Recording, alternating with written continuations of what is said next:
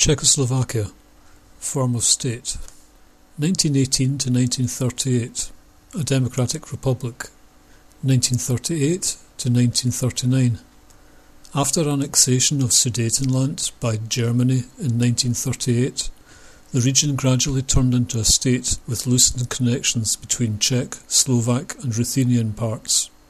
A large strip of southern Slovakia and Ruthenia was annexed by Hungary and the Zaolzie region was annexed by Poland, 1939 to 1945. The region split into the Protectorate of Bohemia and Moravia and the Slovak Republic.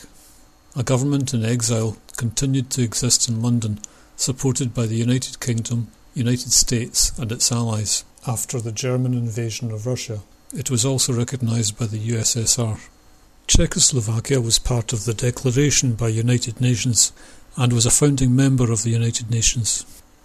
1946 to 1948 the country was governed by a coalition government with communist ministers including the Prime Minister and the Minister of the Interior. Carpathian Ruthenia was ceded to the USSR. 1948 to 1989 the country became a communist state with a centrally planned economy. In 1960, the country officially became a socialist republic. 1969 to 1990. The Federal Republic consisted of the Czech Socialist Republic and the Slovak Socialist Republic. 1990 to 1992. The Federal Democratic Republic consisted of the Czech Republic and the Slovak Republic.